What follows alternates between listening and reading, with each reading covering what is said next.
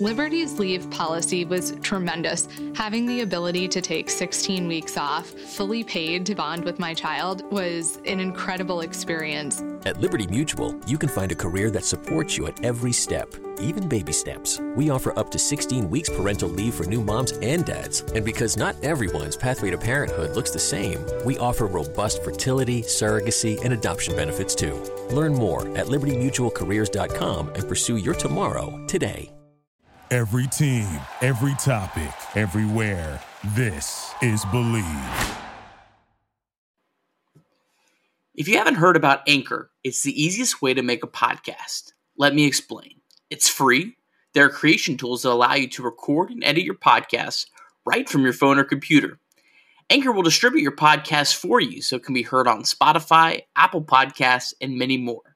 You can make money from your podcast with no minimum listenership. It's everything you need a podcast in one place. Download the free Anchor app or go to Anchor FM to get started today.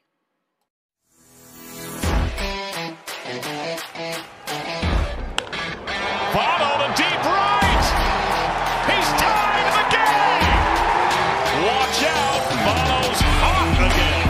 One word special.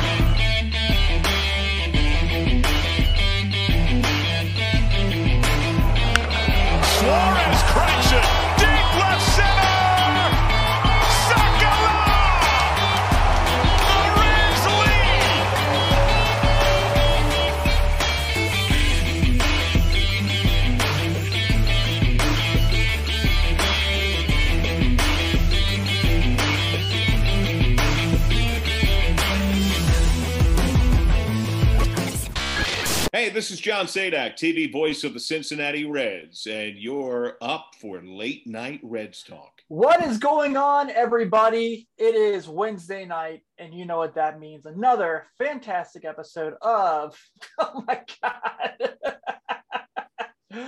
Late Night Reds Talk live here on YouTube with you beautiful people. I am Tim Daniel.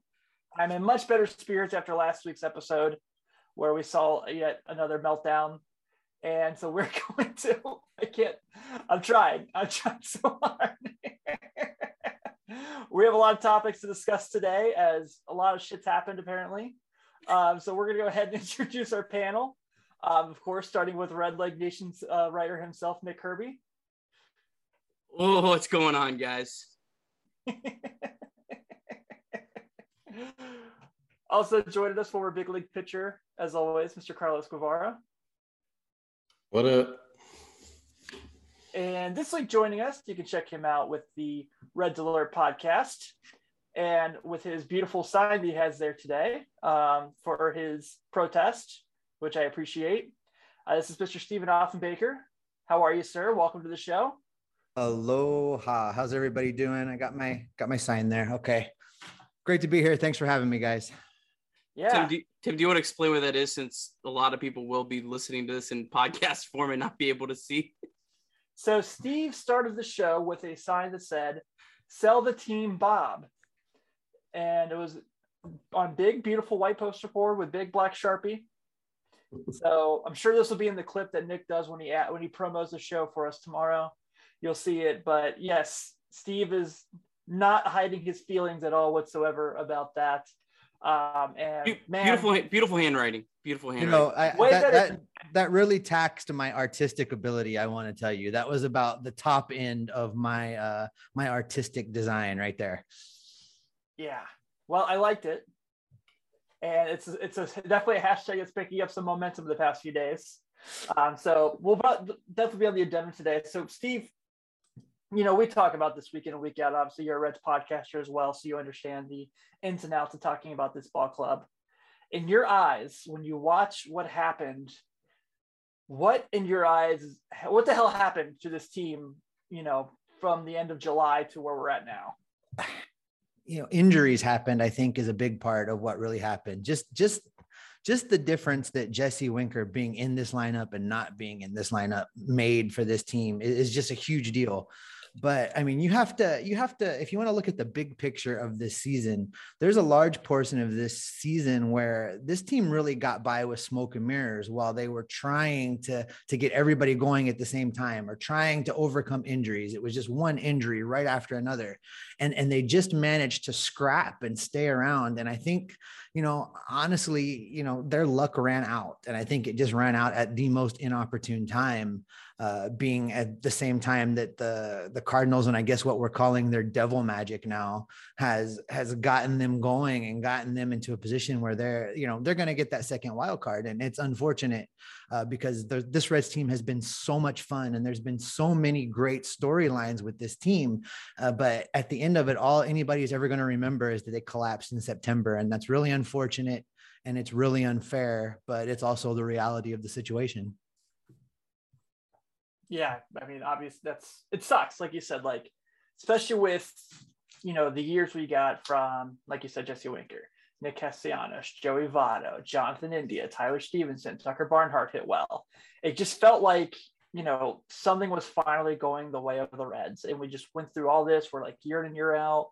We'd have these teams like the 2014 team was super good going into the break and then fell apart and we've seen that year and we've seen that many a times and it felt like this was going to be the team that finally didn't do that it felt like coming off last year where they made that run to get into the playoffs we might see that again and obviously it was the polar opposite yeah it's it's, it's really sad to to think that all of those names you just mentioned. I mean, I mean, really, there's there's those of us, me included. I mean, I, I've never been shy about my love for Joseph Daniel Votto. I, I right. just have never doubted that guy, and even I, on my best day, would have not predicted what he did this year. And it's just there's so many special things that happened that I feel like you know are going to end up being considered squandered this year with what's ultimately happened now. And and there's a lot of blame to go around for that and i'm sure we'll get into some of it but uh it, you know it's it's just really unfortunate i think.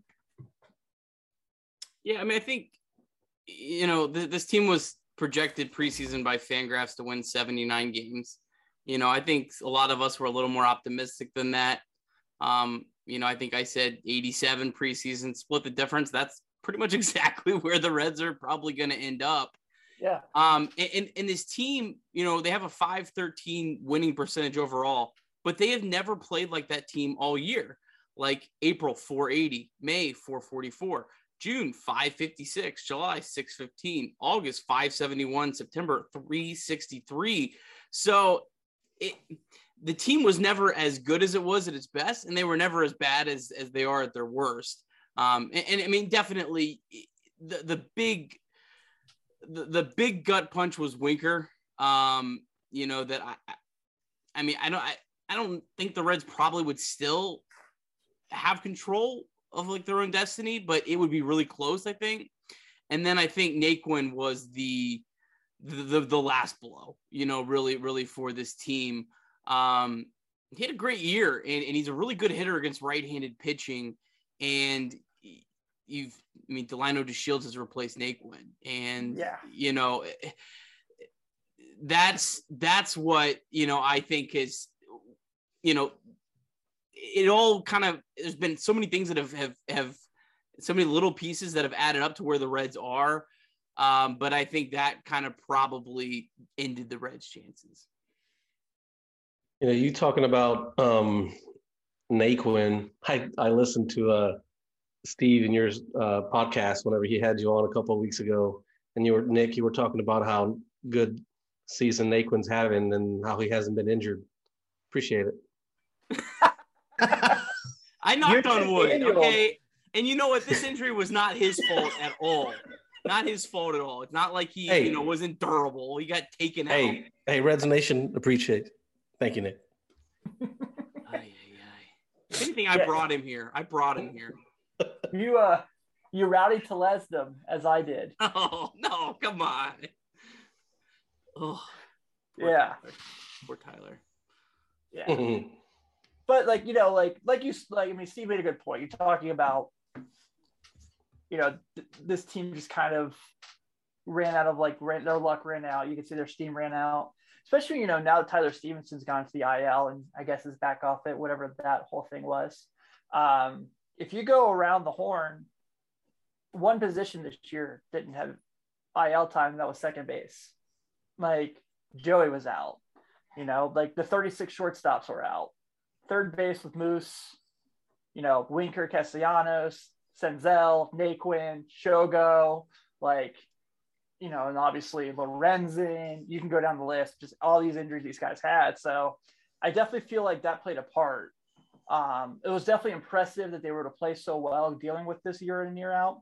I mean, a week in a week out and kind of going through the flow. But yeah, I think so. At some point, and Carlos, you know, you've been on pro teams. Like at some point, the injury bug when it stacks like that just catches up, right? Just kind of bites you in the ass at that point.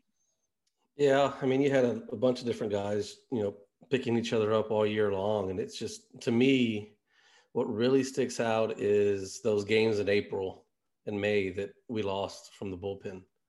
Like those games matter just as much. Like I heard those guys talking last night on MLB Network, and um, they were talking about the Tigers and how well they've been doing.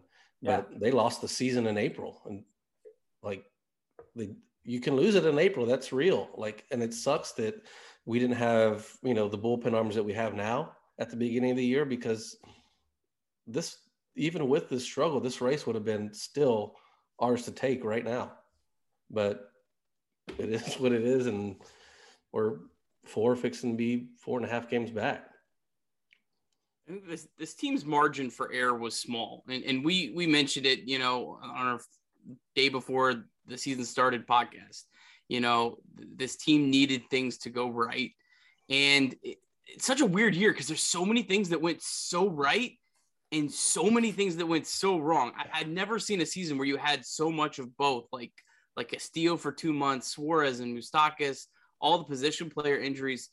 But I don't I don't think injuries, you know, I'm pretty optimistic. I don't think injuries can be a complete excuse because the Reds sure. really got very fortunate with their starting pitching. Most other teams didn't have the kind of starting pitching health that the Reds had.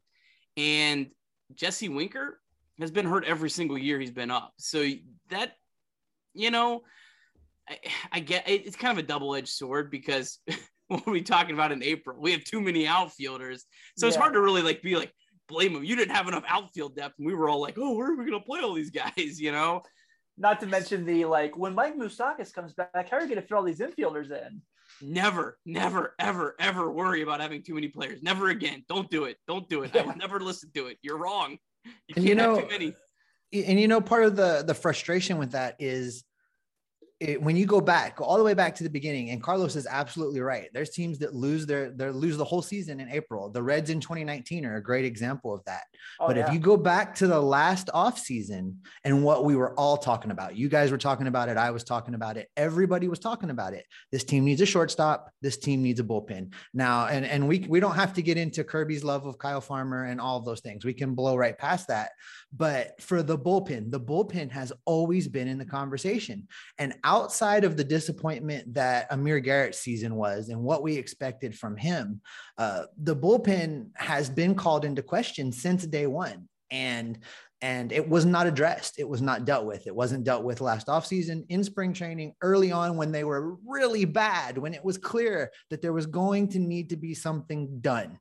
Nothing was done. And the whole time, Nick Krall had his feet up on his desk right up until the trade deadline, thinking that he's got his guys and there was nothing else to be done. And I think that lack of urgency from the front office and from ownership all the way back into the last offseason really is showing itself right now. You want to know why the team is collapsing right now? They're worn out, they're tired, they're, they're injuries. That's everybody. Nick's absolutely right. You can't just rely on that.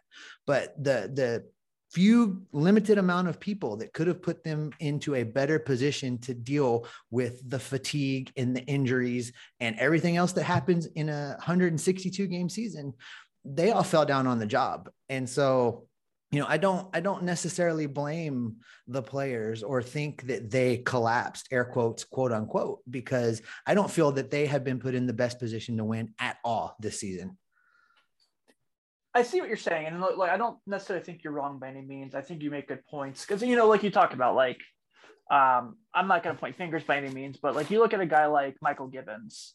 If you look at a team that was built to win, Michael Givens comes in as just someone who's, and this isn't a knock on Givens. You can't help a guy is not more than what he is. It's just how it goes. But like you know, a team like you know, let's say the Giants want to get Michael Givens is another reliever for them. You know, you put him in their you put him in their bullpen. He's there to get some outs when needed. For the Reds, he had to be like big inning guy. Need to use you in big situations. That's where the bullpen was. Um, and obviously that did work out to an extent. I think he pitched fairly well. I mean, Luis Cessa, like we've talked about week in and week out, he has been fantastic. He has been awesome. Um, so, but yeah, like you said, Steve, I, I totally agree with your point. When you're going from guys like, oh, I really hope Carson Fulmer can get these outs tonight to like, you know, Michael Givens being like what had to be basically the savior of the bullpen. Like it's a, it just was really difficult to go with in and out. The waiver wire boys, as Carlos was putting it, just made it really, really difficult. Yeah, I do. I do disagree a little bit on at least the second half of the season. Um, I'm especially now. I'm really glad the Reds didn't go um, blow up their uh, farm system to get relievers. Um, look, Craig Kimbrel has a five plus ERA since he's been traded. Relievers aren't guaranteed. They are. If we had see Trent Rosecrans on they, you know, a lot of times they're very volatile. Um, I think they did a great job addressing it at the deadline. Um, now it, you know, a little bit too little, too late. You know, the the thing with the Reds was they needed their bullpen and they needed their shortstop position. They needed things to go right in both ends. Shortstop, it went pretty right. Kyle Farmer did not hold the team back. Overall, probably close to league average, which, hey, that's if that's your worst player, you know, that's a great thing. Um, but the bullpen didn't. And um, I was more optimistic about the bullpen coming into the season. I thought guys like like Cionel Perez had a lot of upside, and um, there just wasn't enough options. It, it's it, it's not an issue if you have one or two Cionel Perez's or Carson Fulmers in there that you think have upside. When you have four, five, and six of them, that's when when it really kills. And then once the season started, you're pretty much stuck with those guys till the deadline. It's really, really hard to make moves once the season started. And um, I don't know how many wins that that you know added or lost, but when you're at the end of the year and you know you're four back, every single one or two of those really add up, especially if it was one game against the the Cardinals or a team you're chasing. Just say it was at least four games. Yeah, I don't know. I mean, I'm a wins above replacement guy. You know, Iglesias has worked like two and a half. The Reds' worst guys like one. It it doesn't. Good relievers blow games too. You know, so I I, I, don't know. I'm kind of on the fence on that. I mean, it definitely cost the Reds. Um, you know, I, I don't know. I think playing guys, you know, I, I I've said this before. I think if I could have if I could have picked from beginning of the season, I would have traded for Kris Bryant at the trade deadline and dumped Iglesias at the beginning of the year. I think that equates to a better team at the end of the year, but whatever. You can't do anything about it now. Yeah, just like being like where they're at now with like they're four games out. And you know, like going further in Carlos's point, I hate to say like to do this, but it just makes you think it's like those damn Diamondbacks games, those damn Giants games, which the Giants obviously ended up being great. But you're like, man, you know, they like lose like five or six games to the Diamondbacks, and now they're four games out of the wild card race. And it's obviously not just because of that, but it's like, God, you have a couple of those. Like you get a couple of those games where your bullpen like loses like 10 to 9. It's like, you know, could change so many things for you at this point in the year. That, that Diamondback series, you had the Josh VanMeter three run home run to tie the yeah, game. Yeah, Amir Garrett. uh, lefty, lefty. Like Josh VanMeter is one of the worst hitters in baseball against left-handed pitchers. It's a three-run home run to tie the game. Yeah. And you had the other one who had that rain rain game with Sims pitching in a monsoon. The Reds had the lead. They they they tied it up. They lost the suspended game the next day. I mean, those two games, man. Like, and the Reds had some other games that really went their Absolutely. way. They had that game against the Indians where the Reds had that that ball go right through uh, Josh Buckner Naylor's feet. You know, like it adds up. You know, it all it all evens out a lot, but yeah, you can point to a lot of different things, and yeah, just what are you gonna do? Yeah, pain. So kind of like move forward because I know this we're going to be talking about a lot of this tonight. Um, we'll definitely get into the bell extension throughout the night. But I kind of wanted to touch a little bit more. Thanks to get my rundown up again real quick. Um, so I think we're kind of all at the point of we kind of feel like this is it, right? You know, I know you got the Nats coming up. You got a couple more Pirates games. uh, four more Pirates games now after today got re- rained out. So, do you guys give them any chance of maybe making this run, or do you feel like it's signed, sealed, delivered? I mean, the the player in me still believes in it because the math is still there, but the diehard fan in me is like, even after tonight, like I mean, the Cardinals lost tonight would have made us so much more happier than we are Yeah. right now. But Yeah, what the hell, scored. Brewers? I mean, they have to do it like in the first inning, like right away. They don't even give us like to the third or fourth inning before they score. The Like- Brewers' magic number to clinch the division was It's been three. three for days. and they were playing the Cardinals for four games, and it looks like they're about to lose three straight at home when they could have clinched the division against the Cardinals. And like, man, just Cardinals devil magic. It is real. Uh, it is Yeah. real. I will never deny it again. I am sorry if I've ever doubted it. It's real. It's there. Um, but to, to is it over? I mean, last night felt like the end. I mean, It did. I, I didn't when the Reds lost. I didn't feel like that was when the it, that was the end. When the when the Cardinals won, I feel like that was the end. It would have been it would have been really funny if if the Reds lost and the Cardinals the Cardinals lost too. Everyone would be like, "Oh, it's still over," but no one would have thought the same way if the opposite would have happened and they still would have been the same amount of games back. But when that that happened, I it felt like the end. Um, to give you some math, if anyone's interested, um, the odds are I love to always equate odds to the NCAA tournament as a big college basketball fan. So the odds right now are the equivalent of a 15 seed beating a two, um, or the equivalent of an eight seed reaching the Elite Eight.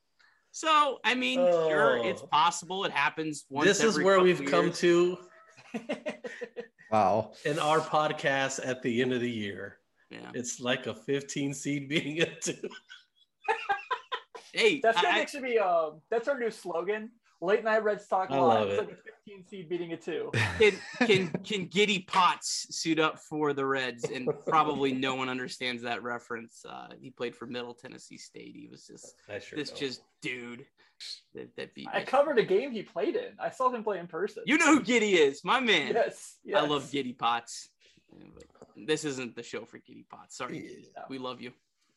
You know, I think I agree with kind of where Carlos was coming from on that one. It's just as long as the math says that there's a chance, then you're saying there's a chance. There's there's a sli- slim window sliver of hope, but the realist in me says that it's just too great a challenge with a team that's just way too damaged at this point to really make that kind of push. Now, stranger things have happened. You know, it's not like we're playing the Dodgers the rest of the way. So, you know, there is some opportunity to gain some ground, but you know, I said maybe a week ago that it was going to come down to that that final Pittsburgh series, and they were going to need a sweep, and they'll win two of three, something like that. Uh, I think they can still get close, but I think they're going to come up just short. If the Reds, if the Reds do happen to play well, I mean, I do think it'll get interesting. You know, I, I think they might still be mathematically in it. You know, into the last weekend. I think the Cardinals are going to lose at some point. Um, I mean, that how nuts is like? They, I don't think they had had an, more than an eight game win streak since 2004. Like those teams with Albert Pujols and like Lance Berkman and like like I mean, you can't feel sorry for the Reds. The Reds did this to themselves. Right. The Padres should have passed them or the Phillies, not not this team with 50 year old Adam Wainwright and 60 year old Jon Lester and a 130 year old J.A. Happ. Like, my you're, goodness, playing, you're like Baseball, man. Mick, you're leaning on Nicholas to be like huge for them, and it's like I just man, Yeah. that rotation. How? Eh, they trade John Gant and they get better because he was so lucky for them. The whole like every time he pitched a game, he was so lucky. Yeah. Yeah, they trade him. It's like now we're winning all the time. It's like son of a bitch. It's just Yeah. everybody's scared to beat Yadi. That's the that's the real answer. But the Cardinals might have done them done the Reds a favor by signing Yadi back because that's another year of a you know him being unless he's the keeper of the Cardinals I double. don't know, man. Uh, He might be the keeper. some- It might be. there's something to Yadi being in that clubhouse and those guys. Like, I love it whenever he's got like a young, like starting pitcher and he throws like three straight balls and he's like, like you can see him like cussing at him, you know, figure the shit out. Throws it back. The pitcher like scared as shit. He gets back on there and throws the strike, no matter where it is, but it's gonna be a strike. You know, like th- those kind of things. Like I don't know. I pick up on those as as a pitcher just watching, and like you can tell, like you know, those Venezuelan and Dominicans, they'll let you know those catchers. They don't give a damn who you are, where you came from. But if you start BSing and throwing balls and missing your your target by 12 inches, you're gonna you're gonna get a stare or you're gonna get a ball thrown back at you 90 miles an hour. Like figure it out. And Yadi does that, and I love that about him. It's almost like that look your parents would give you is like, don't don't make me come out there. Yeah, don't that's what it make me come out there. And you're like, oh shit. Maybe uh, maybe Sino Perez and him can work together at Driveline this offseason. That'd be yeah. great. Too soon. We're getting there. We're getting there. Oh my Either that, or we need to get like Tyler Stephenson to get a like nice neck tattoo, and a, he'll be that guy next year. I don't know if that would be Tyler's look. I'm a big Tyler guy. I don't I don't know if he can pull that off. Yeah, I was kind of wondering if the Cardinals were going to bring in Felix Hernandez because he also has a neck tattoo and he was also way past his prime. I was wondering if he was going to end up there at some point. I'm glad he didn't. 'cause That went well at Great American Ballpark. He- yeah, he's one of my like all-time favorite pitchers, so I'm so glad I didn't have to root against him. So Yeah. I- Yeah, I'm I'm convinced Chris. Carpenter is going to come out of retirement and pitch the wild card game for them. Well, it's like you remember last week. I was like, man, I was like, it didn't happen, thank God. But I was like, you know, Albert Pujols probably his last trip ever to GABP. I was like, he's going to do something, and thankfully, didn't really do much. It's So it's it's going like- to be St. Louis versus the White Sox in the World Series. Tony La Russa is going to win either way. It's going to be terrible. He might, he, yeah. I guess the White Sox might, if the Reds don't make it, they might be the team I actually root for to win it all, except for the fact that it's La Russa. So that's the one thing I don't like about. And it's so funny because my buddies are White Sox fans, and they're like, "I love our team. We have fun dudes. We've got Lou Bob, we've got Tim Anderson." They're like, "I hate Tony LaRussa. Hate him." But yeah, I think Maybe he's got everybody some- does. Like their team definitely does. The fans definitely hate him. Like I think we're all like, we can go for the White Sox because nobody likes Tony La Russa, not even his own team. So Maybe they've got some devil magic too. I mean, the the Cleveland's in second. They're two games under 500. Like, what what is going on, man? With the Cardinals and La Russa. In the playoffs, Billy Hamilton is going to have his Billy Bates moment. He is 100% going to. Have, Steve's like, I know exactly what you're referencing. Oy. oh, man. God. So let's kind of talk about the news today, folks. Um, if you're a Reds fan and you've probably tweeted about this, good or bad, given your opinion, but uh, David Bell has been announced his two-year. He's got, he announced his two-year extension, not the club, not like any media members. He walked into his presser after the game was postponed and was like, "By the way, I signed back." He also said in his conversation that he expects that we will be having the his coaching staff back, so Derek Johnson does still stay with the Reds. Um, again, I, I I don't know why people are really mad about that part. I, you know, I'm all for it. Um, so curious as his thoughts. I know, like you know, I we've been pretty supportive of David Bell. I don't think he's been perfect, but I think with the hand he was dealt, he's done pretty well. Yeah, I mean, they're projected to win 79 games. They're at 78 with 10 left. Uh, you're putting anything on him, you know, other than, you know, maybe some decisions here and there. I, I man, I think that's pretty, pretty misguided, you know. Um, the timing of this was really weird. That was weird. I mean, ultimately, the decision's what I wanted. I definitely wanted Derek Johnson back. Um, I do not think David Bell has had a good last month. Been a lot of really bizarre things. Again, there, there's always things we don't know. So I try as much as possible to reserve judgment. Like I look stupid on Monday when I was like, why isn't he playing Stephenson against a lefty and he's put on the IL? You know, so there's always things we don't know. Um, generally, I think most of his decisions uh, uh, come from well thought out, well prepared, well researched. They're not just gut instincts, which is the last thing I want out of a Reds manager. And you can probably guess who would play, would manage with their guts that I wouldn't want to be the Reds manager. Um, so yeah, I, I'm thrilled he's back. Um, I think that's a good sign overall for hopefully the Reds' approach to 2022. Um, you, it wouldn't seem, I don't want to, you know, put anything definite out there. Wouldn't seem that you bring David Bell back if you're looking to completely, you know, make big, massive trades and um, um, blow the team up or anything like that. Not that I didn't really think that was going to happen, but I think that's kind of some people's worst fears and nightmares that have come out. But I think it's a good sign for for what the Reds, you know, hopeful plans are. They're not going to do as much as everyone wants to prepare for 2022, but I think it's a good sign overall. What at least the thought process is going to be for the Reds, hopefully trying to you know compete, you know, better in 2022. Go ahead, Steve. Well, first off, I need to get some of of Nick's optimistic Kool-Aid or whatever it is he's got going because it's contagious. I I I want to absorb some of that because I'll tell you what I'm I'm I'm glad that they extended Bell and I do think it's very very peculiar how this all played out today with there being no press conference or, or even a press release from the team. It's just just David saying, "Hey, by the way, um, the reason above all that I like the signing is I have zero faith in this front office. I have zero faith in this ownership group.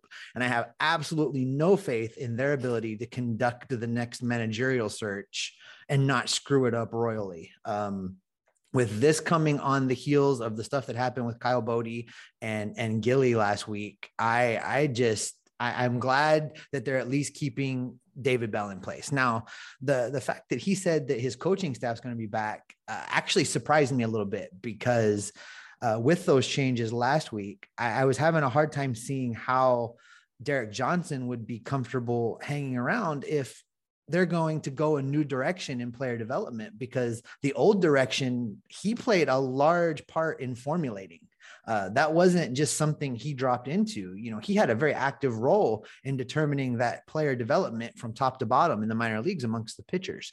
So it, it's really surprising to me uh, that it was framed that the coaching staff's going to be back. Now, I, I guess maybe I'll I'll stick a little. I'll believe it when I see it on there that that's actually what happens. But uh, if it does happen, then that's just better for the Reds. Um, I don't know if I agree completely with Nick that this means that it's not going to be as, as bad as we have imagined in the offseason because, you know, remember they tried to move Castillo last offseason. They tried to move Gray last offseason. Uh, and there's nothing that says they're not going to try and do that again. Uh, you know, I think they're going to use the the statement of Greene and Lodolo are coming. We have to make room. We can cut money here and spend money there, but we all see how that works out a lot. And so I just, uh, when we're talking about the front office and what they're going to do, I, I, don't have a lot of faith or hope that they're going to deliver on anything. But as far as Bell goes, he deserves the extension. He should get some votes for Manager of the Year. He has he has kept this team plugging along uh, through stretches that it shouldn't have been pl- plugging along, and, and I'm glad to see him back. Yeah, I mean, we've said it all, all year long. We're uh, we're supporters of, of David Bell here. Um, I agree with Nick. You know, we've had conversations via text on you know some some managerial decisions here in September. You know, bullpen, whether it's a lineup, like you know, and it's not like we're doing it after the fact, after something's happened. It's before it's happened or as it's happening. So kind of puzzling. And you could even hear last night. You know, whenever they brought in Wilson, like nobody wanted to answer the question of, you know, John asked Sam, and Sam was like, uh, Barry, like just like, because they like, why is he coming in the game whenever Santillan's thrown 12 pitches and struck out seven guys? Like, what's going on? But, you know, that was just one small example. But I mean, I'm glad he's back. I know for a fact that, you know, his, his, uh, his team really respects him. He makes tough decisions. You know, benching a future Hall of Famer is not an easy thing to do. You know, basically, you know, benching Suarez and Moose at the same time while they're still active. That takes a lot. Um, to keep Kyle Farmer there, that's that takes a lot. Like you know, he's he's got a set on him, and and you know he'll stick to it.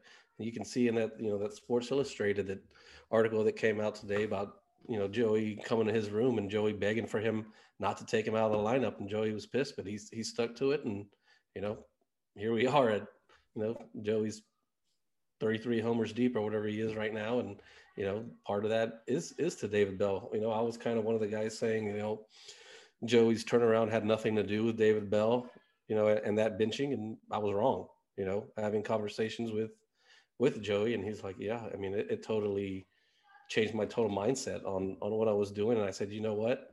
I'm going to start getting benched. Let's make a change. I'm gonna, I'm gonna go down swinging, and that's what he's doing. And so, you know, decisions like that is what really makes you respect the manager. And if the players do, then we shouldn't worry about it. You know, like I don't really think this is much of a, a topic. The timing of it is really odd and, and it was planned out. There's no way that they said, you know, we're gonna, you know, let Boddy go and then we're not gonna ease it over with signing Bell to an extension. That was thought out because that would probably be, you know, one of the lead topics of our conversations tonight is what they did with Boddy. Um, but now, you know, we shifted over. Well, at least Bell's back. And that, that's kind of hiding hiding some of the pain right there. Yeah, I think um, yeah, Boddy and Gilly both being you know leaving is definitely surprising. Um, I will say that as much as I hate that Boddy's not in the organization anymore, I've loved how much more he's shared with us on Twitter since he's become since he's left the organization, and like what they worked on and who he pushed and who like who bought into his ideas and stuff like I've really enjoyed that. And like seeing that just as like someone who just loves sports information I've dug it. Yeah do I wish he was still working for the Reds? But yes but what's funny is was my first thought was whenever he started going back on Twitter was it's going to be hilarious because the a lot of these Reds minor leaguers and even big leaguers are going to go to him in the off season they're going to work yeah. with him. For sure. Yeah, yeah think, so, sorry, ahead, Nick. I'm sorry. No, I was I was just gonna one more you know thing on Bell before we move too far into to Boddy and how much to go to that discussion, but um, I think everyone wants a lot of people want a football coach in baseball, and that doesn't work. You know, you don't you don't need a rah rah guy in a 162 game season, and I think generally David Bell's approach is the best approach for a manager. And it's fine. I know and everyone's going to agree with that. that. That's my take on it. But as Carlos said, the players respect him even more so. I think, you know, Joey Votto respects him, which uh, I don't think that's an easy thing to earn. Right. Um, and, and I think they, they genuinely want to play hard for him and they, they genuinely care about him. And, you know, I think that's the kind of approach you, you really need over a, a 162. You know, even sometimes more than the individual tiny little moves that really don't move the needle, you know, one, way or the other. And Stevie, I'm gonna give you a little Kool Aid here. It's it's some real Kool Aid. So, uh, you know, maybe one positive. Derek Johnson had to. It was. We're assuming Derek Johnson is coming back. We're taking what was said at face value. So if that comes back, don't say Nick. You know, I'm just taking what was said. Um, Derek Johnson, I'm assuming knows what went on there, right? And right. he came back. So I, I, take that for what it is. I, I want to wait and see how all this is going to play out. And, you know, but before really cast full judgment, you know, one way or the other. The one thing I do know is there's not one way to develop pitchers. You know, I think Boddy's results speak for themselves. They've, they've worked really well. But the Brewers have also done pretty well, and they use a totally different method. So, you know, there isn't one way to go about this. Um, and, and I'm interested to see. It's going to be a very, very, very interesting offseason.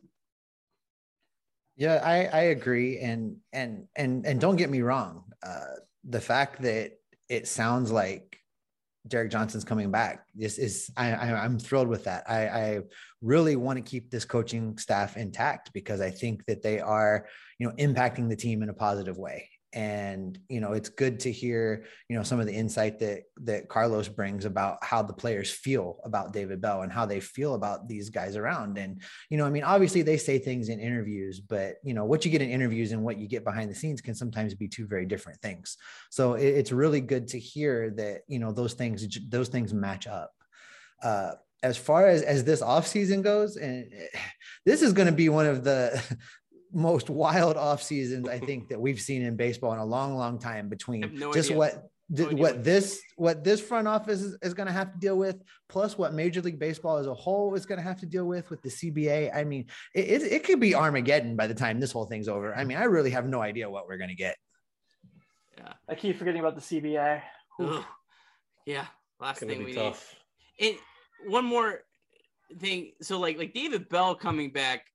Look david bell as much as we love him, he's probably not going to go get another job tomorrow if if the Reds didn't resign him. That's just the nature of, of managers. If you you know, there's not a lot of second lives for for for managers that that you know didn't have any experience that come up and you know you know, but that's not the case with Derek Johnson. He would get picked up tomorrow by a handful of teams. A lot mm-hmm. of teams would there'd be teams that would fire their current pitching coach to, to hire Derek Johnson.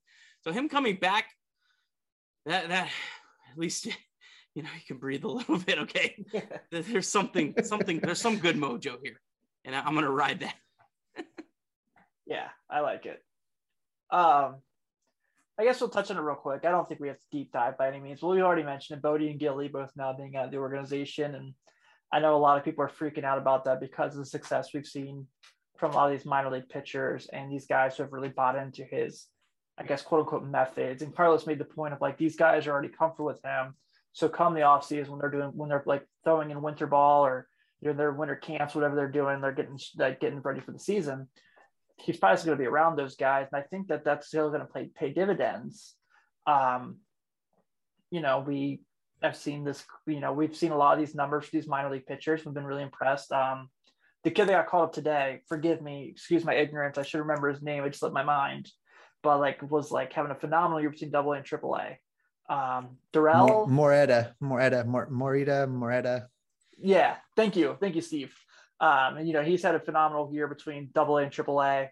And I think you're starting to see you've seen a lot of these guys have that kind of year. Um, so yeah, I'm with Carlos. Like I know a lot of people are freaking out about it because it just seems like it's doomsday. And I know Nick Krall in his presser today said they're not moving away from data decisions, whatever that means. Uh, we don't really know, but I know it's like it's definitely a hot button. People are like, you know, talking about on the Reds Twitter fan, it's what the Reds subreddit right now please never listen to a word that Nick Krall or David Bell say in an interview because everything they say is completely pointless. And it goes for pretty much most general managers and managers. Nick Krall maybe a little more. He's definitely that is not his strength. I hope his strengths are really, really good other places. Just don't listen to a word they say. It's it's pointless. They're you know, a lot of times they're saying things that they don't want to give out information, and, and it's for good reason. You know, sometimes it's just you know bad communication, but just just don't listen to it. It it, it do yourself a favor, just tune it out. Don't listen to it. I like it. Anyone else want to comment before we move to the next topics? Nah. I do have a question for Carlos on on on Boddy as as as our resident expert. Um, something I saw a, a lot speculated on, and I have no idea do you think there could have been a disconnect between some of the Reds' top arms, Lodolo and Greene, and um, their development, maybe pushing them too hard or not hard enough, and something like that could have been a major reason for this? Um, no, not with with the success that the entire you know farm system has had. If it's you know, some of the top guys that don't want to do that, they're not going to do it. They're not going to make them do it. If they're a first rounder, second rounder, if you're, you know, Greene or Lodolo, do whatever you want. We're gonna like, we're gonna suggest stuff that if you say no, I'm not gonna do that. Guess what? You're still gonna get moved up. You're still gonna be given all the chances in the world. So those guys don't really have a say. It's kind of what they do with everybody else. That's what makes it so puzzling because everybody else has been really successful and the numbers speak for themselves. That's why, yeah, I mean, the top prospects, you know, if they if they would have gotten injured, both of them, because of the training that you know Boddy does, then yes, then he would have been gone with just those two guys getting hurt. But as far as them not wanting to do something, no, no way. They do whatever they want. Interesting. It's a little easier to be more aggressive with your 10th round pick and their plan than your first and second round pick. Is that what you're saying? Absolutely. yeah. You know, I yeah. think it was like think... whenever, whenever, um, Homer, whenever he, he came to Chattanooga and we were there, you know, like they didn't mess with him. Like Homer was throwing his bullpen, the bullpen coach was there just like clicking the counter, taking a little note. And even whenever, John, Mac, whenever Mac Jenkins would come in, he'd be like, oh, nice looking real sharp, looking sexy. Ooh, got some pop on it. like no instruction at all. And it's like, like, like, uh, what? What are y'all doing? And like they're spending their time like talking to like, you know, mid to low tier prospects, you know, and helping them out and trying to make adjustments with them. But with the head guys, they don't want to mess with them because that will cost them their job. If they give them one bit of, you know, hey, maybe try this slider a little tighter, and they tap, they snap that arm, your ass is gone real quick. That's awesome. I, I love love that perspective. That's really Yeah, the insight's cool great. Yeah. You know, I think another element of this, and the reason that people are are I don't know if freaking out's the right term, but really paying attention to, to what happened this week. Uh, number one is it's you know it's it's fairly high profile in it being Kyle Boddy and Driveline and all those connections and and the the MVP machine hype that came along with some of some of what's gone on. And the other part of it, I think, is that you know you're talking about an organization that really has not had a lot of successes in the last two decades. Uh, there's not a lot to point at and hang your hat on. And here we had a moment where there was some real, a, a real bright spot. There was some real hope. There was a place that you can point and you see, look at the difference that's being made. And that's going to pay dividends on the major league field in one, two, three, five, ten years, because we're now developing these guys that are going to come up and be productive major leaguers. And then to just all of a sudden blow that up and, and whatever the reasoning is behind that and whatever the front office is not telling us in the absence of them providing information people are going to fill the gaps in themselves. And and whether they're filling it in with realistic scenarios or or, or creating drama in their head whatever it is uh, it's still very puzzling for an organization that has not had success and I think that, you know, if you had been in the postseason for the last four years or you'd won a World Series, that people wouldn't be reacting the way that they are. It would just be an organization making a tweak, trying to do something different. But in this case, without a lot of positivity to point at, you know, it's it's extra concerning. Yeah. Yeah, I get it. I do. Um, yeah, I know too. The kind of the big thing here, I guess now. So with Nick Krall's Zoom presser he did today, they asked about the status of his contract, and he said that uh, more or less just that he wasn't discussing it. So like, you know, like Nick, like you said earlier, Nick, like just take everything with a grain of salt with with what they're saying, and I don't know. It's going to be a really interesting offseason, you know, for Nick Krall. You know, I, I really, I'm rooting for the guy. I hope he does well. Um, Of course. It's it's been an interesting year for him because feel like everyone really turned on him really quick. Um, going into the year, it was, oh, Nick Krall, his hands are tied. None of this is his fault. And then the Reds don't play well, and it's all his fault.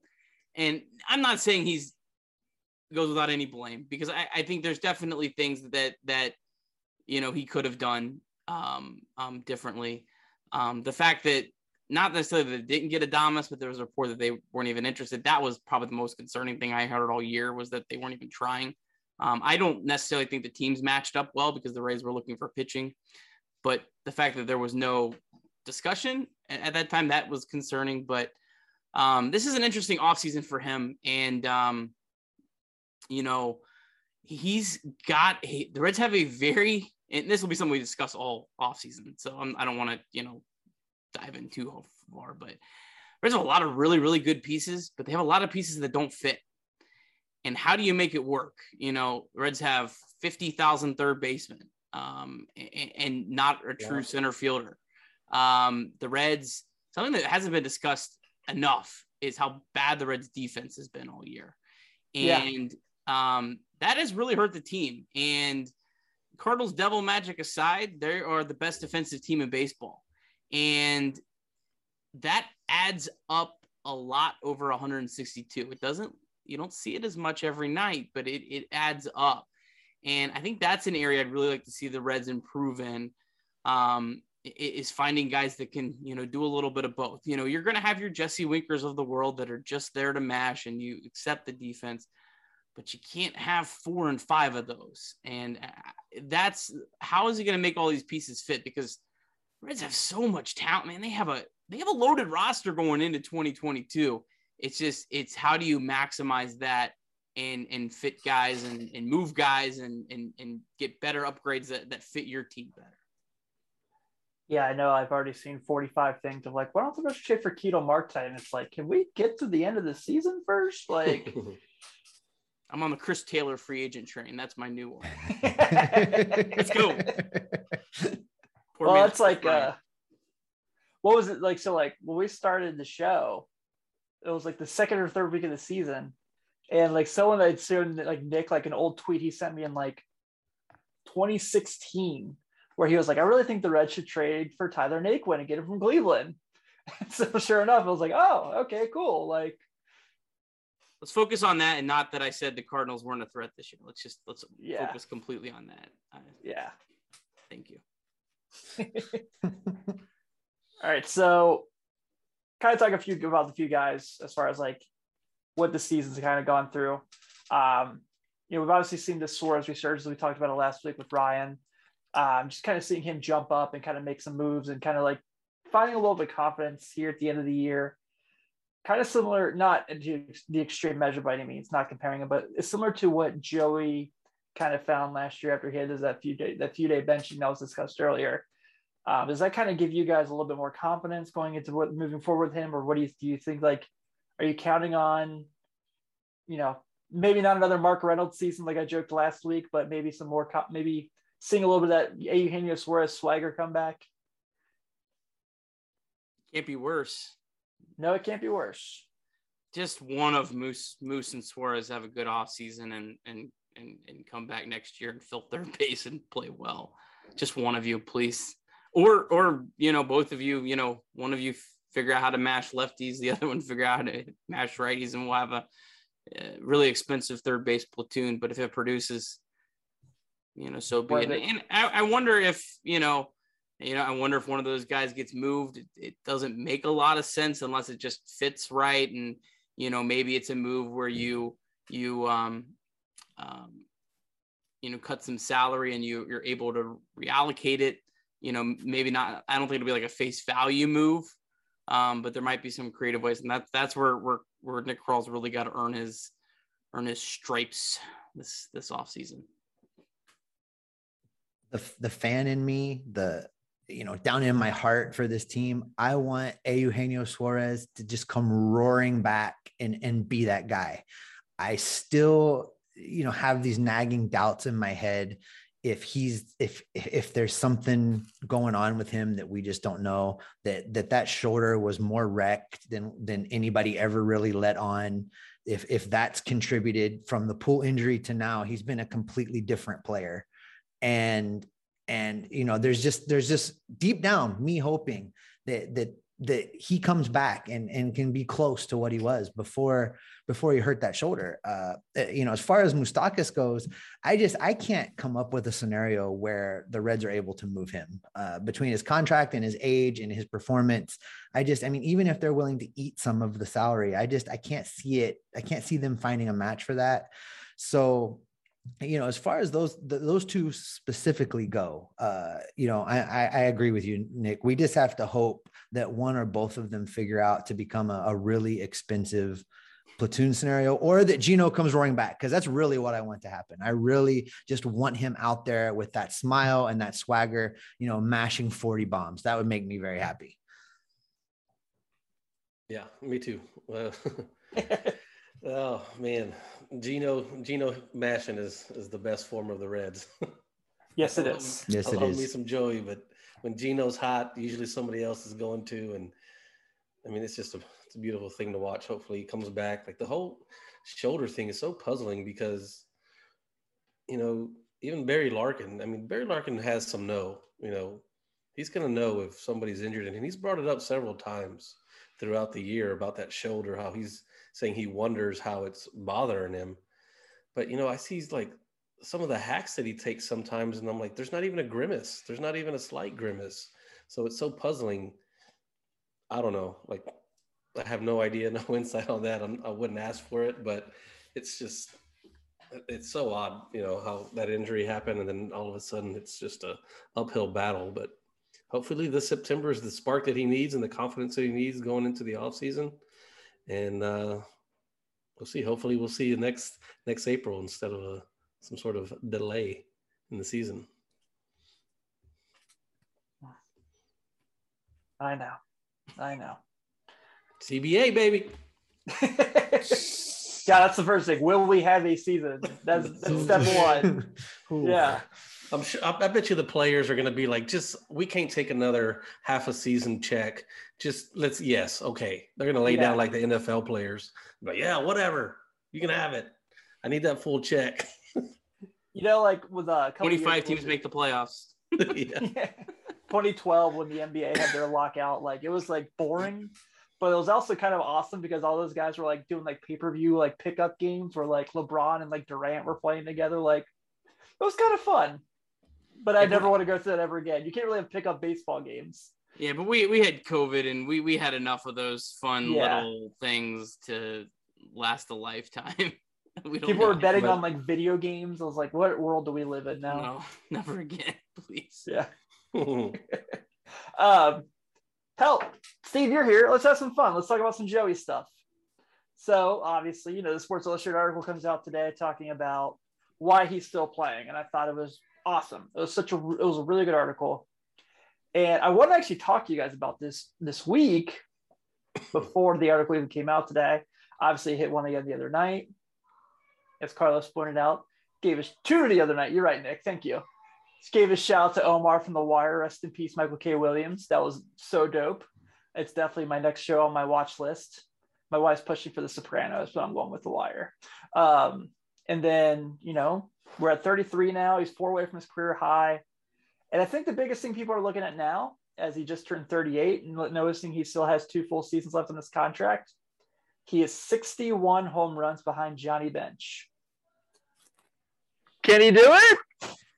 I, I think he it? can. I think he can do it. But but here's he the can thing, and. I and I and I tweeted about this uh, either today or yesterday uh, with Jason Linden because you know if if ever there's a person that will keep you informed on Joey Votto, it's Jason Linden, and he was talking uh, you know about that very thing, and you know I tweeted back, is I think he can do it, but there's a part of me that that's getting louder, a thought process in my head that is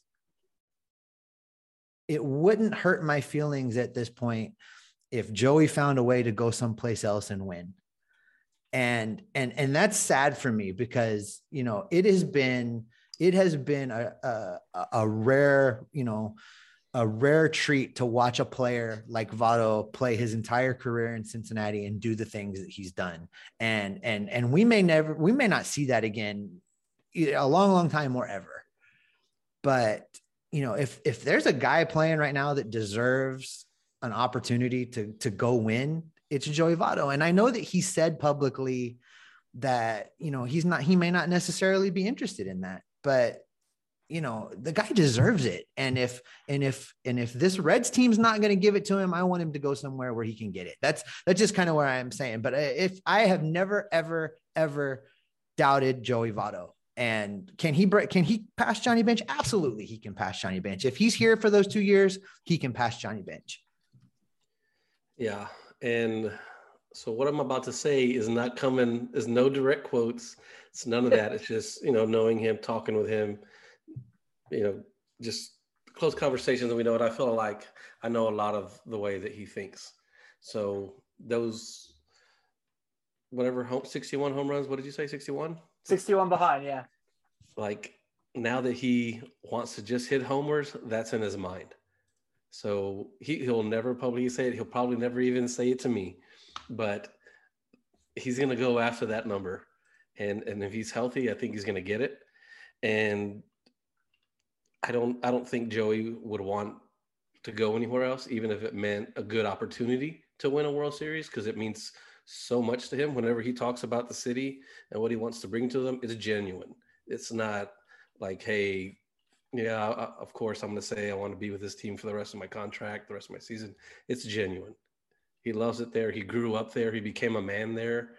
You know, he's coming to the end of his career. Like he owes everything to the town, and he wants to do nothing but bring it back, bring a title back there. And um, my thing is, I'm thinking three years from now when he's got that option, whenever he's playing pretty well, and is the front office going to be like, no, we don't want to pay someone, you know, whatever they have to pay him X amount of money, and he wants to come back. I'm like, oh shit, now what? Like, cause I don't, I don't think Joey's going to stop playing in two years after this year. Like, I mean, it's a different breed of of athletes now. I mean, you see Tom Brady and you see all these other guys. Like, he looks pretty damn good for being 38 years old. Yeah. Like, he doesn't look like he's only has two For sure. years left. Like, he doesn't look anything like Miguel Cabrera. He doesn't look anything like Albert Pujols. And I mean, this guy, you can see it in his physical stature. He dedicates his entire life. Everything that he does revolves around the game of baseball, and he wants to continue his career. And hopefully, it's it's with the Reds all the way through. Yeah, this is the guy that roots for Toronto Raptors, who when they won the title got Kawhi Leonard, and he still said he didn't think Kawhi Leonard should have left the Spurs, even though he won a title for his favorite team. like, and and and I and I to, and I you know to Carlos's point, and I I believe you know the things I've heard Joey say about not wanting to leave the city. I believe those things. I don't think that that's just lip service. I believe those things, but the the the fan in me that has enjoyed so much Uh, of his career and and seeing what he's brought to the team and to the city and and and and when I say to the city, you know, we're talking about the youth sports, the things that he does, the stuff he does behind the scenes and tries not to take credit for. All of those things. He's brought so much. You know, the the fan in me, the person in me would just love for him to get a ring and however that has to happen. And you know, I you know, I want him to be here too, but I really want him to get a ring. Yeah. If if he got a ring, say with whatever the Blue Jays, it would not mean half of much of what it mean what it meant to be to, to win one with the Reds. Not even a little bit. He'd be like, "Yeah, it was cool, but God, I bet it'd be better." Imagine if it was with the Reds. Like, eesh, it would. I don't even want to think about that. Bah. Nick's got this like look on his face like he's about to drop something on us. Well, I do have a stat, but first off, the Reds are going to be really, really damn good the next two years. So they got really good starting pitching. They've got Jonathan India. They've got Tyler Stephenson. They've got Hunter Greene. They've got Nick Lodolo. This is the place for Joey Votto. This is the place he's going to win a ring one of the next Hey, few years. Back to back rookie I'll of the it years out. next year. Barrero is he going to qualify as a rookie next year? Still think so. technically, yes, still under 130 at bats. David Barrow wouldn't play him. Um, Back to back rookie of the years, baby. Uh, no, I, I do have a stat, that, something I've I've been tracking that I, I found interesting. I had a hard time finding it for whatever reason. Uh, Votto is 10 behind uh, Johnny Bench for the most extra base hits, 84 behind Pete Rose. And he's going to, I think he's definitely going to break that. I do too. Um, Mhm. that is going to be satisfying as hell for me when that Yes, it happens. And I will be Same. in. How many extra base hits does he have this year, Joey? Oh, they, for some reason they don't make this very easily available. No, I it's get not so on. annoyed with that. It's not on Baseball Reference on their their. Uh, Hmm. um, But don't worry about it. Get, go ahead, Tim. I'll get it. Yeah, while Nick's looking that up, uh, a couple more things here. So, you know, obviously, you know, now looking like we're looking at a situation where Moose, Winker are ball out are out for the season, so that kind of sucks. Um, kind of looking forward, but Wade Miley's had a pretty brutal month. Uh, is that something where you guys kind of show some more concern? Do you feel like he's going to kind of get back in the shape for next season? Because he'll be a Red next year. Like his contract states, unless they trade him, he'll be a member of the Reds organization. They have to trade him. Really? That's not an option? What do you mean? I thought it was he had a $10 million. You're talking about Miley, right? Does he have an option? Did I miss I think that he's a on my $10 track? I think it's a $10 million option. Is that Yeah, he's Yeah. got Is not yeah, he has a he has a ten million dollar option, and the Oh. Reds the Reds are going to pick that. Damn you! Reds are going to pick that up because Charlie Morton just signed a one year, $20 million deal. So even if for some reason the Reds don't feel like paying that, someone else will. Um, I, I wouldn't be too worried about. I would be very worried about his September stats for the rest of 2021 if you're, you know, still still hopeful for this season. Um, his career September stats are not good. Um, he has a pretty bad trend in September, um, but he's bounced back from that other years. I just think for whatever reason, either teams have seen him enough, he gets fatigued, whatever, probably a million reasons, but I think it's just more of just you know he doesn't he doesn't last as, as long during the, the season. But Six I man think rotation next year, baby. well, and and he's a guy we we we mentioned this before. He's a guy that I think would really, really fit that like Lorenzen hybrid when they kind of did did that with him, where you know if if you have five healthy starters, which that's an if a lot of years, you know, even with all the guys the Reds have, it feels like they have a lot. Remember the outfield situation; it's never as many as we think. Miley be a great guy to have. All right, pencil him in the rotation. If Greene, Lodolo, Gutierrez, everyone's ready, everyone's hitting, we move him to the bullpen. You can't have too many good lefties in the bullpen um, that could pitch multiple innings, and he could kind of, I think, bounce back and forth. Maybe that helps preserve him. He's done it before. He did it last year and was pretty pretty successful. So I think he'd be really really good in that role. And he, he doesn't he doesn't need like as much time to warm up and everything as everyone else. I think he can roll out of bed and pitch. I just I just feel like he'd be really really good in that role. Yeah, he's he's older, so you got to save the bullets. He can only throw so many in the bullpen before before he goes out there now. So, hmm. you know, Nick, you're the you're the guy that usually comes up with really creative pitching solutions. Uh, one of the things I thought about this rotation, you know, for next year, and obviously we're still this year, but just on this thought process with Miley, I would love to see them use him, you know, almost like a sixth starter, but maybe not quite with with those young arms in the rotation for the first time in their first major league season you know, maybe use Miley to skip them every so often. So rather than having Miley pitch out of the bullpen, you know, this week you're skipping Lodolo. Next week you're skipping Hunter Greene. The third week you slot him in as a sixth starter. So he's still pitching pretty much in a rotation, but you're you're giving everybody a little bit of rest because what I see with Miley over his last few full seasons is he just runs out of gas in September. You know, he's not not a young man anymore, and and he gets in there, he deals, he deals quickly, and I think by September he's just worn out a little bit. So I would love to see somebody get creative in a way that you can you can maximize what all of those guys bring to the table, and I think think that would be a great way if you're going to keep Miley around to really maximize what he brings. I love, yeah, I love something. I love like, that. Yeah, love something like that. I, I don't think the Reds have as many quality starting pitchers as everyone thinks right now. Um, um, if if they if they bro- they have seven seven guys right now. Is that am I, am I counting everyone right? Seven guys that we would be considering. Yeah. Gutierrez, yeah. Greene, Lodolo, and then the four. So, mm-hmm. number one, Gutierrez. The plan for Gutierrez should be to start the year in AAA. That's a great problem. If he's able to start the year in AAA because no one gets hurt, that's a great thing. Look at who the Dodgers have starting in AAA.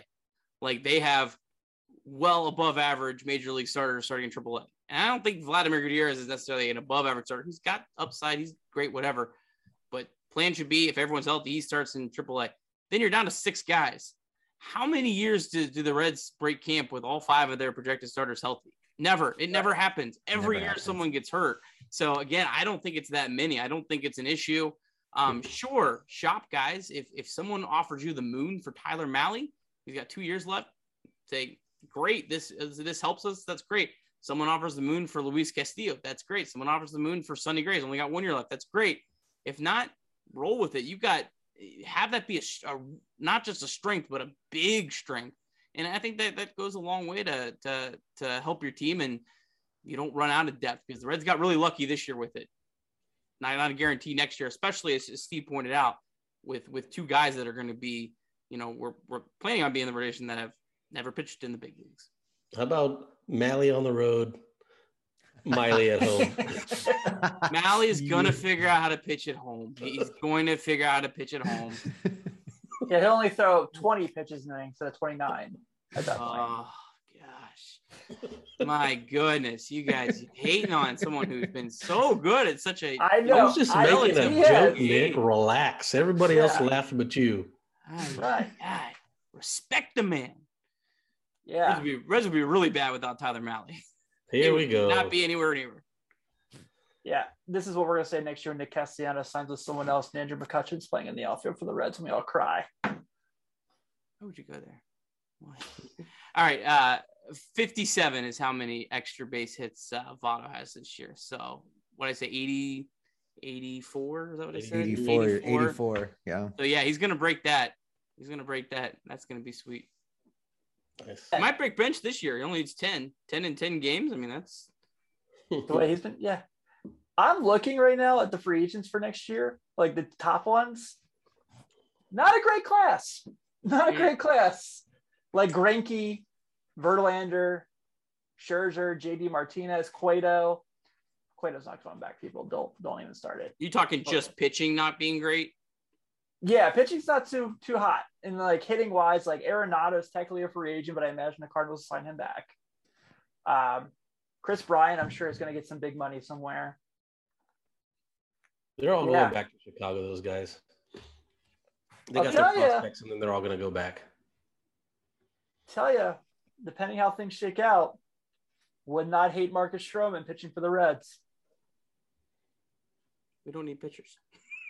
Said how things shake out, Nick. Okay. Listen to the conversation. Yeah, uh, sure. I guess if you, you could sign him and then trade a trade a trade one of your starters. I mean, yeah, that's a that's a good way to, you know, instead of trying to sign a position player, maybe trade for a position player, trade a pitcher, use that, you know, whatever. Well, It's it's been a long time since the Reds could deal from a position of strength. So Yeah. if they have a bunch of guys and they don't necessarily need to move them, but could move them, that'd be a great position to be in. We thought we were gonna be that way with the outfield, and we saw how that went. So Never bank on it. yeah. what God, What else you got?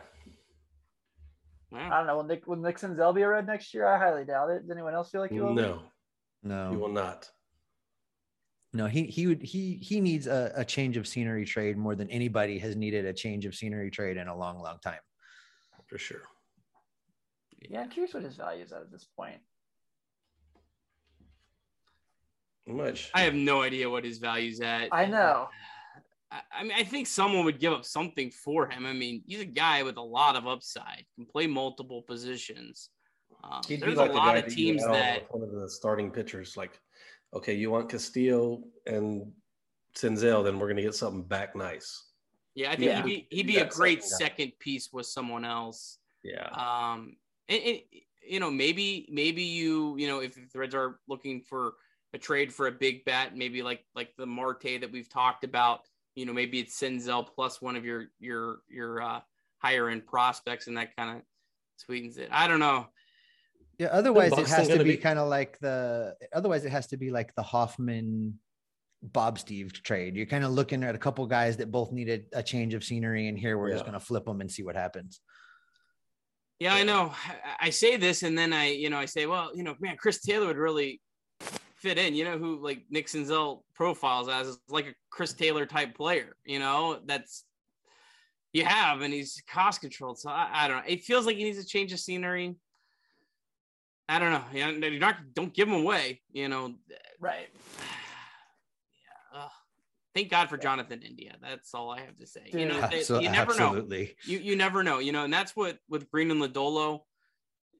It's probably more likely than not that one of them turn out to be, you know, a good quality major league starter, and the other one probably doesn't. So we really should try to go in with those expectations. I know it's hard because we look at those guys and they are su- super talented, but the likelihood of of of the Reds Having two know, striking goal with both of them is, is not super high. Maybe, maybe they'll be the, the the Woodruff and Burnes. Let's hope, you know. Um, Yeah. But that's that's more the exception of the rule. So I would tam- tamper expectations, especially in 2022 with those two. Yeah, I completely agree with that. Um, yeah, so I think really um, we've kind of touched on a whole lot of things. Did we get any questions at all from the socials this week? We just got a yo, and then we got a question about who we're rooting for in the postseason. I kind of want to save that. Uh, number one, I, I'm not ready to go there. I think I already said mine, but yeah. I'm not ready to go there, and we can do that. uh, You know, kind of go through it a little more when we get we get closer. Cool. Steve, I guess we can ask you who, who are you who are you I- I'll, I'll I'll be for whoever uh, is in the World Series from the American League. I just don't have it in me to to root for the National League if it's not the Reds. So, you know, too much in season hatred builds up, I guess, for me. But but you know, I I- I thought the White Sox was an interesting pick. Uh, you know, as far as as the National League goes, looking at it. Uh, Whoever ultimately wins the West, you know, Giants, Dodgers, either one of those teams are going to be very, very, very difficult to beat outside of a one game series. So the Dodgers are in the wild card. That's probably the only chance you've got to get them. Uh, the rest of the way, you know, it's gonna it's gonna be one of those two guys. I think Dodgers, Giants. I'm rooting against the Brewers after the garbage they pulled the last three days. Yeah. They are Yeah. go Atlanta. Craig Counsell will not be getting Christmas cards from Late Night Reds Talk Live. Nope. Disgraceful. Well, Steve, before we do wrap this up, man, uh, well, first off, I want to say thanks for joining us. Really enjoy having you. But for those who haven't listened, and if you haven't, you're really missing out. Tell the world about the Reds Alert podcast and where they can find you. All right. Well, it's pretty much everywhere you can get a podcast. You can follow me on social media at S Offenbaker. That's my handle. And the podcast is at Reds Alert Pod. Uh, you know, we're kind of quirky in that we are based out in Hawaii. So, you know, we're we're in the Pacific time zone, you know, you know, riding the waves and enjoying the sunshine, you know, 365 days a year.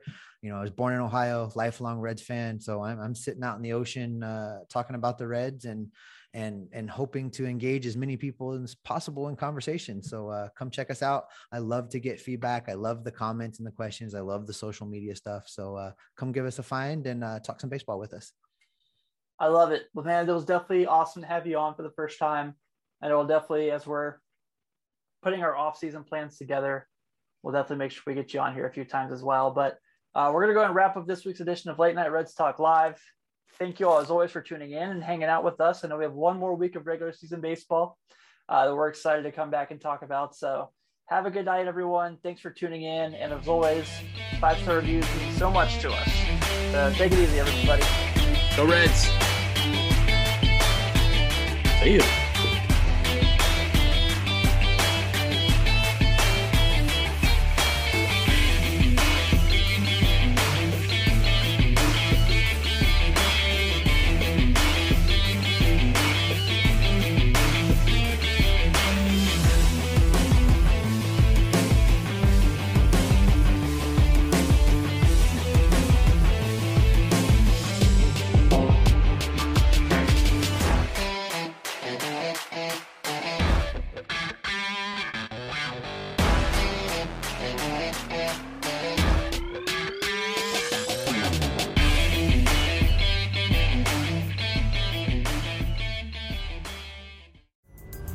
Pulling up to Mickey D's just for drinks?